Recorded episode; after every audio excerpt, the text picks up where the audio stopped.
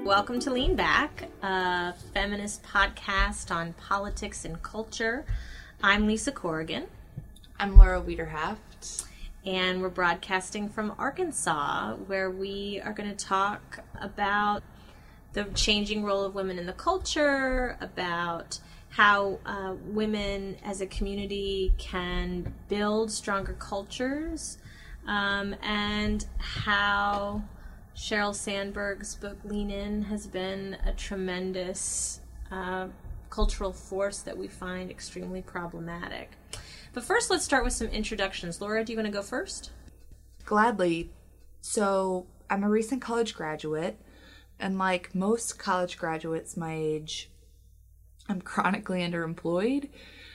Since graduating, I've worked as a teaching assistant, a substitute teacher. I've been a bartender and a server, and for a moment I did administrative work for the biggest company in the world, Walmart. And as we talk about Lean Back and the subjects in the purview of this podcast, it will become clear why that job didn't exactly work for me. But I also think I've been spending my time well since I've graduated. I've done a lot of traveling. I regularly perform stand-up comedy in Fayetteville and in neighboring cities. I helped found a startup to connect businesses with local freelancers. And I'm also a feminist. That's why I'm happy to be doing this podcast with you. Do you want to introduce yourself? So I'm Lisa Corrigan, and I'm a professor of communication and gender studies. I write about race and social movements and teach about politics and culture.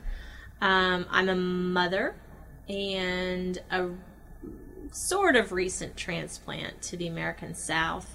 I do a lot of social justice work here and elsewhere in the country. And I'm happy to be here with you, Laura. Likewise. So, let's talk a little bit about why we're doing this podcast. Maybe it's good to start out by talking about what it is about Lean In that's problematic to us. Well, you know, when Lean In came out, I started ranting all over the interwebs about women buying into Sandberg's book. And I started hashtagging Lean Back, and you and I started playing with that a lot, especially on Facebook, as a way of rejecting Sandberg's idea that in the workplace, women should just lean into corporate culture and just work harder and stay later, even while she acknowledged the tremendous inequities that shape women's experiences in the workplace and shape them unequally, in my mind, based on race and class. That's not really something that Sandberg talks about with any nuance whatsoever. And so we started talking a lot about leaning back from corporate culture and leaning back from corporate feminism and leaning back from the kind of classic blame the victim mentality that's perpetuated by the insularity of the one percenters and their whiteness and their bourgeois ideas about culture and about what I thought was an extremely detrimental profiteering intervention into the landscape of women in politics and work in the 21st century. And Laura, why don't you talk a little bit about how you started playing with the ideas of leaning in and leaning back? So my program of study in college was economics, and mainstream economics, as it's taught here at least, is pretty limited. My bachelor's degree in economics dealt much more with the question of growing the pie rather than with how the pie should be allocated fairly and humanely. And the models and theories seem so distanced from human well-being and even human rights. I understand that capitalism has succeeded at lifting a lot of people out of poverty, but the system is failing a lot of people right now. And that notion is beginning to gain traction, especially in the last few years, in no small part because of radical anti-capitalist activists. I just felt that the subject lacked nuance and valorized self-interest over public good and the improvement in quality of life has been quantified. It's about money and belongings. Yeah, capitalism has raised global median household income, but is that the measure we should be using for quality of life? Lean In raises the same kinds of questions for me. Is working harder to advance at your job good advice for women? I mean, why do you want to advance in the first place? For power, status, to accumulate stuff? And doesn't this strategy disproportionately favor certain women? And of course, I was first exposed to Lean In while doing administrative work at the Walmart home office. And I just noticed that Lean In was placing more stress on women who are already working long hours. It just appeared to me to present more problems for women than anything. So we began talking about leaning back. We started talking, and it began as just like a fun, just like anti-lean in. But lean back, I think, as we talked about it more, began to like take on a greater meaning for us. Yeah. Well, I remember I had been listening to a bunch of Remy Ma and Terror Squad and their music, and there's a great line that we're too cool to dance. And I remember talking to you, and I was like, that's right, we're too cool to dance, because dancing requires a male lead. It requires a conformity to style or form. But I liked lean back because I'm like, we're too cool to dance with the patriarchy insofar as we can undermine it rather than accommodate it. And I just remember us talking so much in the early days about why being too cool to dance meant not dancing with racism or white supremacy or sexism or heterosexism or homophobia or ableism, and how the co-optation of feminism as a label for Sandberg's book was really troubling to us. And I also remember, I don't know if you remember this, but I think I shared with you Vanessa Garcia's great piece in the Huffington Post blog section where she wrote Why I Won't Lean In. Mm-hmm. And that was in like 2013. So, I mean, yeah. It's been a while that we've been having this conversation. And I love that piece because, you know, you and I both were on the same page that it's not a critique of Sandberg per se. She has a lot of great data in Lean In and the books that came out subsequently about inequality in the workplace and the pay gap, wage gap especially. But in terms for prescriptions, her like self-help manual for how women can overcome that structural inequality, I mean, that's just a super fail. So then, if you'll recall, you and I started doing some digging and reading some other pieces that were really, really critical of corporate feminism, which has been white and upwardly mobile and fraught with pleasers and, you know, the kind of archetype of the pleasing female, that corporate feminism has been resistant to social justice goals and inarticulate about class warfare and silent about white supremacist violence and generally hostile to social transformation and sort of queering workplaces. And I think the thing that most resounded with us was bell hooks' piece. Do you remember reading her point about Sheryl Sandberg's Lean In? Mm-hmm. She wrote, it would be more in keeping with this image to call her brand of women's liberation faux feminism. A billionaire, one of the richest women in the world, Sandberg deflects attention from this reality. To personify it might raise critical questions. It might even have created the conditions for other women to feel threatened by her success. She solves that problem by never speaking of money in Lean In. She uses the word once. I think it's important to say that Sandberg definitely is addressing a real problem. And the fact that that problem is receiving more attention is great. But I also think that the fact that she offers this solution, which is unrealistic and tone deaf and just like bad advice in general, like multiple studies have shown that leaning in is actually, for the narrow set of people, To whom it applies. To whom it applies. It actually doesn't even work. I mean, multiple studies have shown that it's actually, it sets people back, like women who negotiate or like begin negotiations are actually penalized rather than rewarded for negotiating. So for the narrow set of people to which like the advice of Lean In could possibly apply, and to the narrow goal that it purports to address, it doesn't even work. No. And beyond that, you know, it's racist. It's massively racist and classist and ableist and but even for women who have privilege and who are already under, like, the weight of a lot of expectations, the weight of modern life, it, like, introduces a new expectation, which is even more difficult. You know, it asks women to work harder than they're already working. And another piece... I think Rosa Brooks with the Washington Post says that Lean In is ruining life for the rest of us. Because, you know, if there weren't enough challenges to raising a family and living in a really constricted set of parameters, like going to work, earning money, you know, raising a family, having a husband, having a nice wedding. Doing the second shift of labor after work. Yeah, absolutely. Then it's like, there's more. Hey, here's some more work you can do. Yeah, you're not trying hard enough, actually. That's why you're not getting ahead at work. Do better. Yeah. Yeah.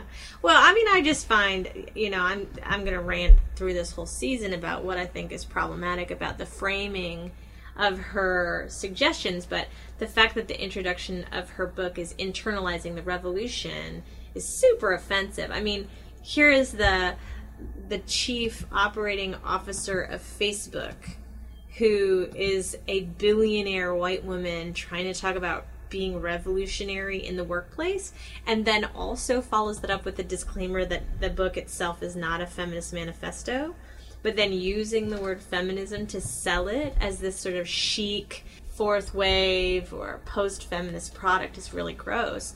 Especially because it idolizes the corporate corner office and this sort of high power career that becomes and is often totally unattainable as an object for lots of women.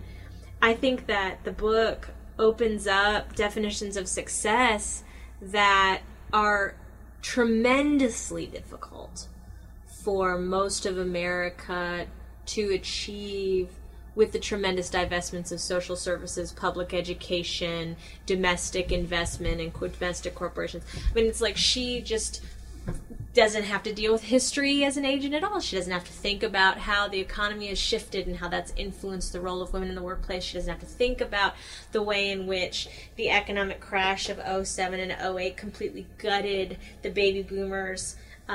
You know, retirement accounts, especially those who were single women. She doesn't have to think about how to pay for college for a family of four. I mean, it's all of these practical everyday considerations, from the price of gas and groceries to college to employment to wage stagnation. No, it doesn't matter. She doesn't have to talk about any of those things as, you know, as actual outcomes of the kinds of things that she's suggesting as solutions. So, you know, I just find that problematic. Have you ever sort of idealized that sort of corporate, you know, corner office mentality? Is that something you've ever been drawn toward, Laura? I mean, there's something immediately appealing about it. There's something about the corner office metaphor that connotes respect and influence and being appreciated for your work. Not to mention well compensated. So it would definitely be dishonest to say that those things that presumably accompany the corner office don't appeal to me in some way. But it's an illusion. It's an illusion, you know? When you really think about it, that desire was constructed for me by the popular narratives of success and achievement. The things that I say I want, happiness, comfort, positive rapport with other people, they're all tied into this notion of the corner office. Those things are supposed to come with mainstream success.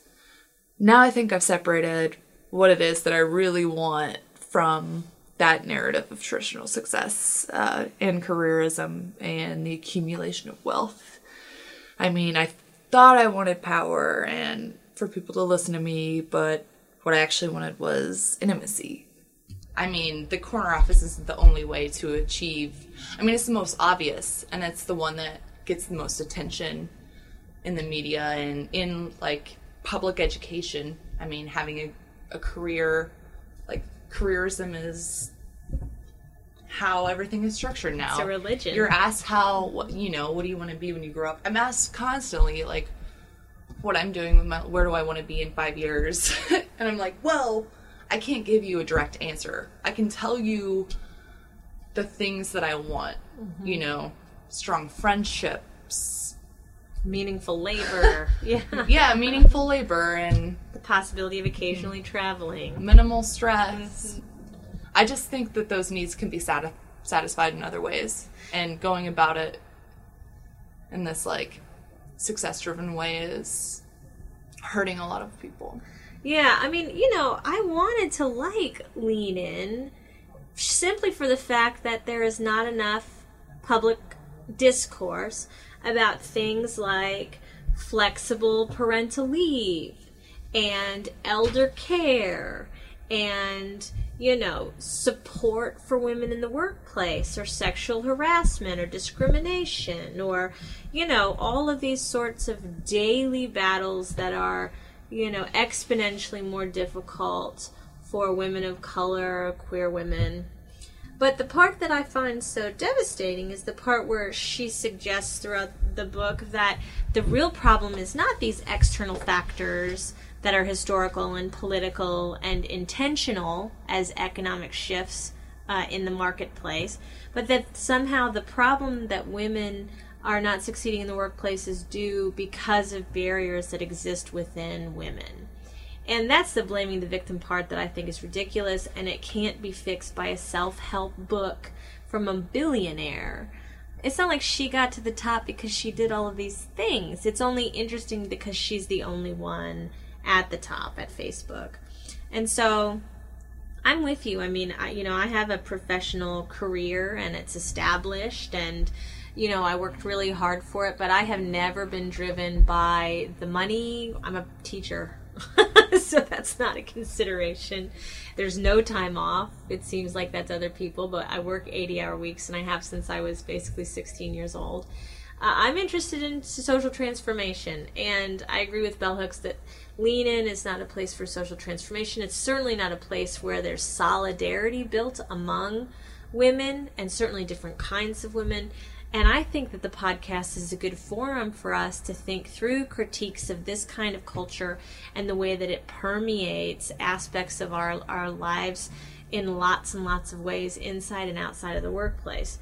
So I'm excited really to talk about these issues with you and think through why leaning back becomes a different kind of critical lens or a different kind of optic or a different kind of relationship to corporate feminism and the idea that women should work harder and push themselves harder, and if they just acted more like men, somehow they would get rewarded. Because we all know all kinds of women who work so hard in the workplace and at home and are punished for being hard workers and are punished with more work and less pay. And the fact that we all know those women, or we are those women, strikes me as being extremely important in understanding why Lean In is such a devastating concept.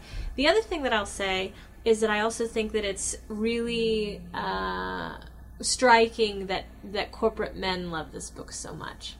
And just as we were sitting down to record this, I got a note in my inbox asking me about a friend who is an accountant. And she said, well, you know, we don't have any female partners, and the male partners are getting very concerned because they're getting heat from their EEO office about why there are no women at the top. So how can we increase women at the top? And that question happens in man boardrooms all across the country. If we just had one, then we wouldn't have to listen to the complaining. Like, how do we get a qualified woman?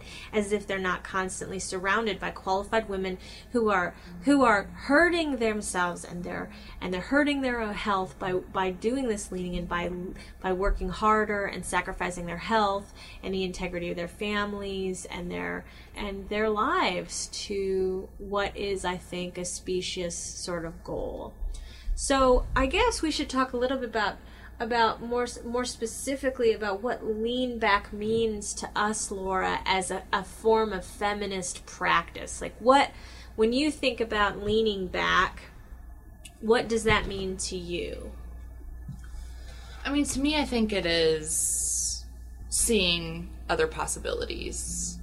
It's rejecting that narrow and damaging narrative of success and knowing that there are other possibilities. But it's also rejecting the fact that there's obvious sexism in the workplace. It's not a thing that's like, well, I can just work harder and push through that and come out ahead.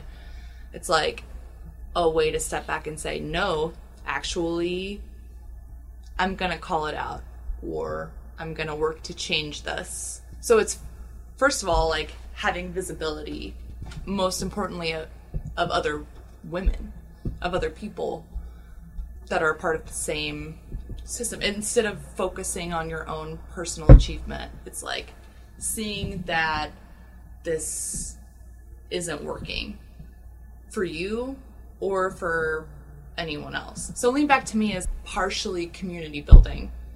You know, it's about, like, recognizing that a lot of people are working towards a similar goal as you are, and understanding that they're all facing the same barriers that you are. Especially, I mean, it doesn't just apply to women, you know. Yeah. It's a racial issue. It's a class issue.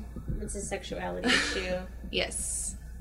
So lean back to me is, like, recognizing that you can't participate in a system that is damaging you, but also a whole host of other people. Yeah, I mean, I think Lean In is hyper-individualist, which I chafe at. And I think for me, lean back is definitely about, you know, solidarity, about how to create a new form of oppositional consciousness that exposes how power works, whether it's in the workplace or whether it's in the home or whether it's in politics. Leaning back to me is resisting models of power that are really regressive, that are tokenist, or that are assimilationist, and instead trying to build solidarity among different kinds of people. And so I think that leaning back provides opposition to submission, to the submission that I think is inherent in leaning in, leaning forward.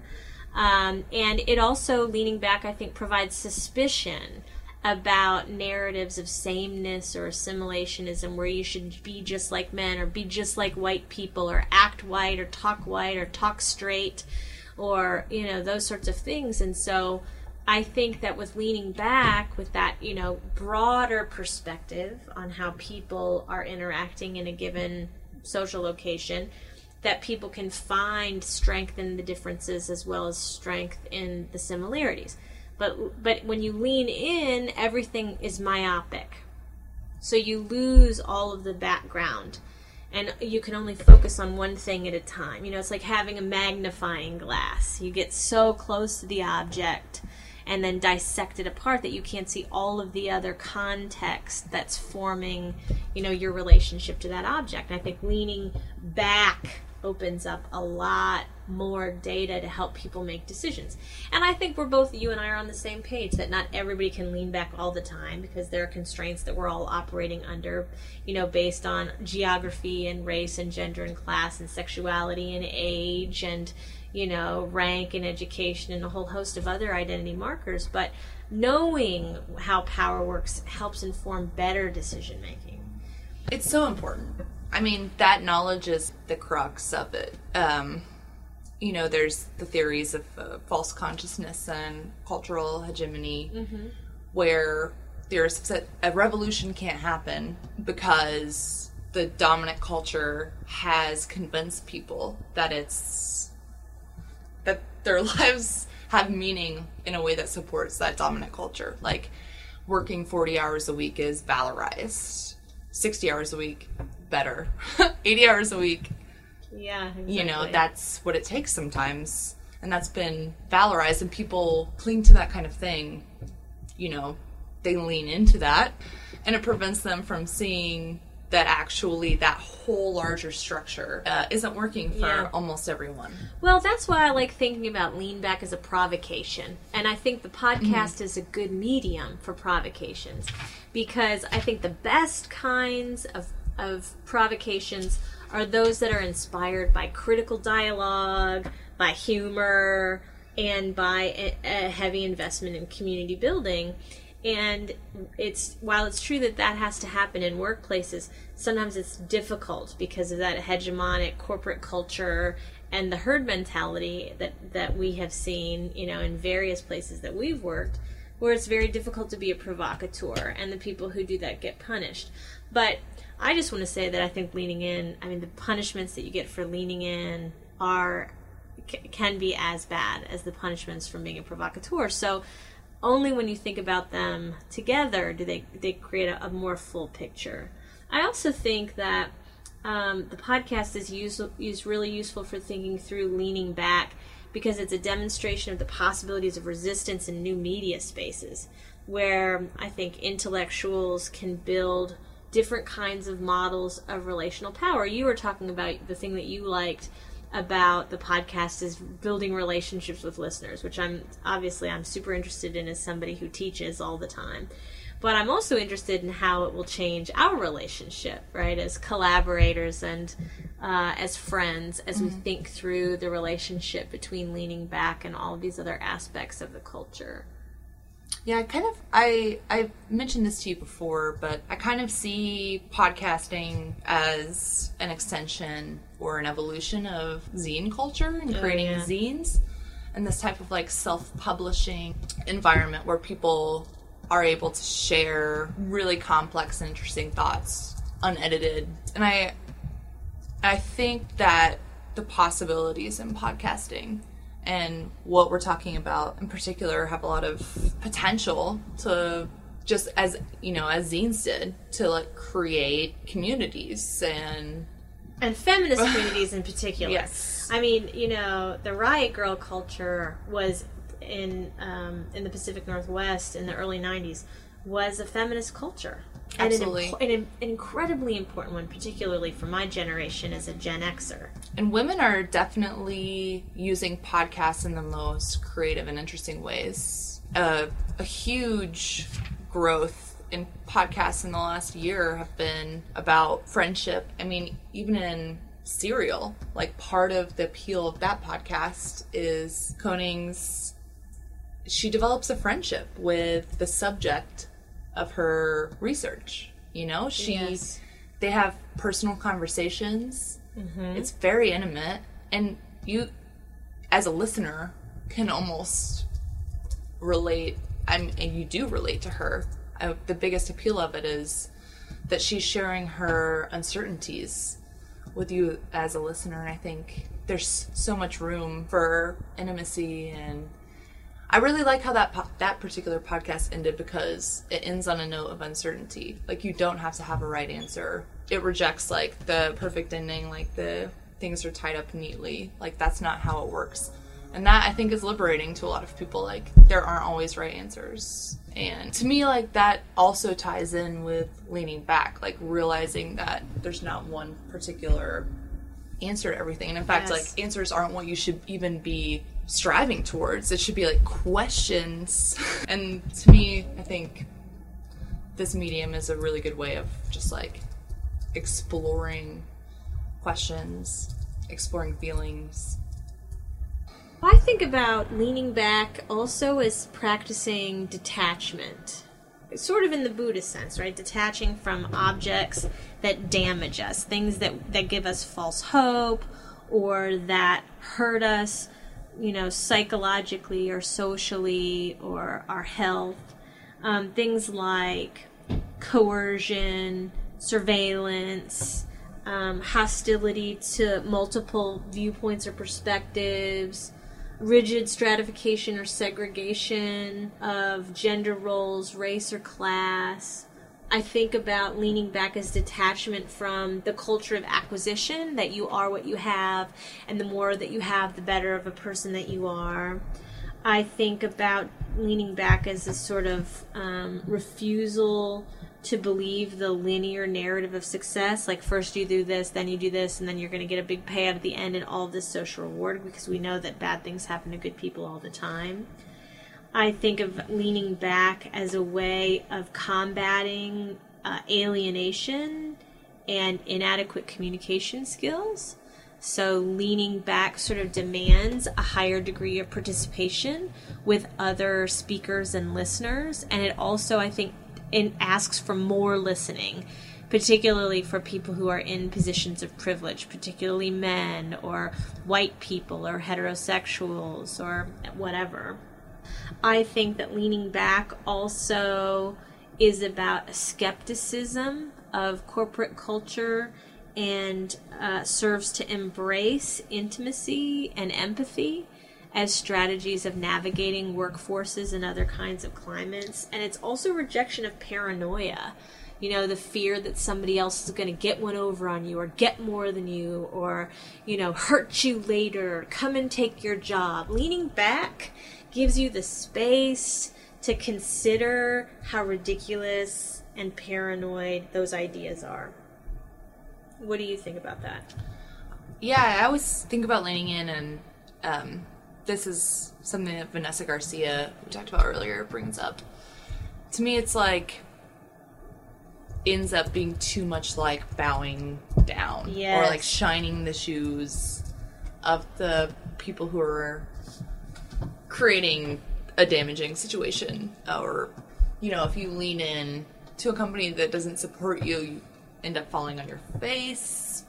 So I think it's important, like that concept of detachment. When something really isn't good for you, it doesn't make sense. That's right. To accommodate it. It makes sense to critique it. Mm-hmm. It makes sense to understand that it's creating a lot of negative side effects. Mm-hmm. And it's also important to understand that it's affecting other people besides you. So I like that you said, you know, it's an opportunity to combat alienation. Well, I also like that leaning back inspires disloyalty. And I think it inspires disloyalty to forms of patronage that create massive inequality in the workplace. Where leaning in is about being a sycophant or kiss up, you know, kiss ass or suck up, and getting close to power and assuaging that power and accommodating that power and pleasing that power.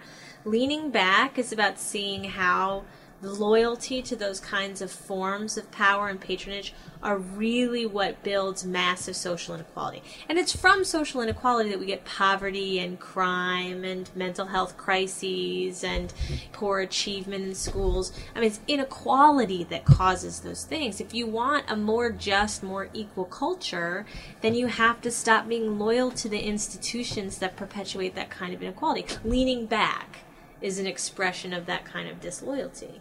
Absolutely. And I also think being disloyal allows you to reconsider the kinds of things that you want to spend your time on. You know, it kind of restructures your time and energy, and leaning back, I think, allows you to think about the multiple possibilities, like the possibilities for liberation, the possibilities for intimacy and self-care. It allows you to interrogate your situation and yourself, and it's an opportunity to reconsider who you are and what your goals are and how you want to be in the world. Yeah, I think it's a dangerous fantasy. Individualism is a dangerous fantasy where people operate as though they aren't actually in relationship to all these other kinds of people throughout any given day. I think that's really damaging because it allows people to dehumanize others and to put their needs above everybody else's around them, which I think is really devastating, especially in a participatory democracy. Instead, I think leaning back allows us to reconstruct knowledge, the knowledge of the workplace or the knowledge of the educational facility or the knowledge of our colleagues and friends and community members in the service of liberation, where we can help to build a stronger culture that benefits us all.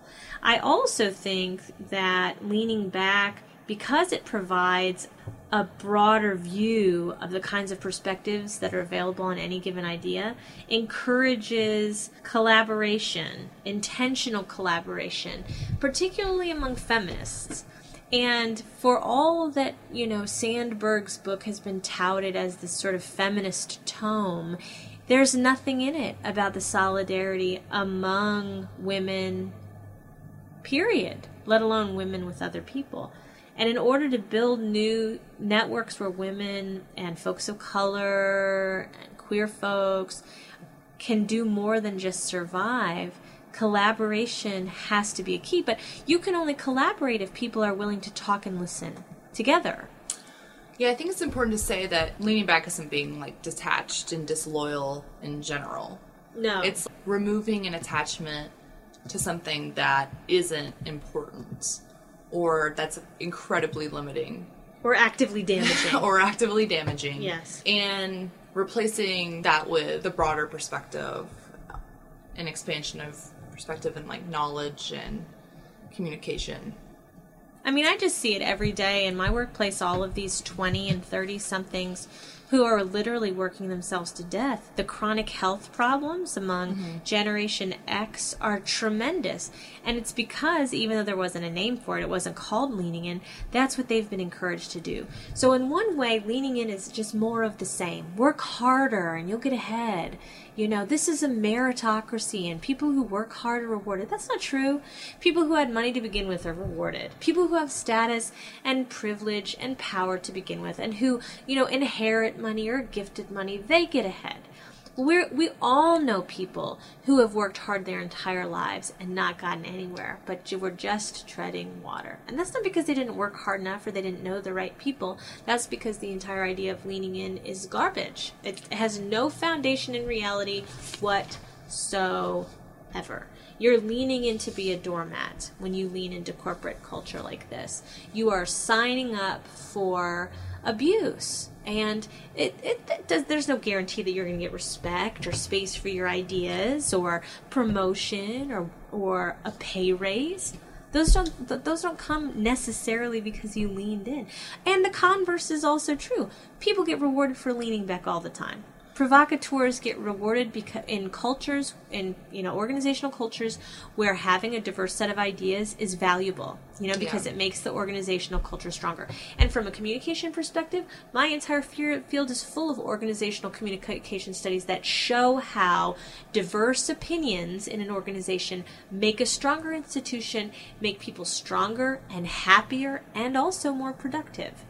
And so, you know, from a professional perspective, I want to see the collaboration and the diversity of ideas, and I want to see us thinking and talking and listening together rather than leaning in so that we can all listen to how power whispers its sweet nothings to us so that we can conform. There is more creative space for us to actually embody our potential by leaning back.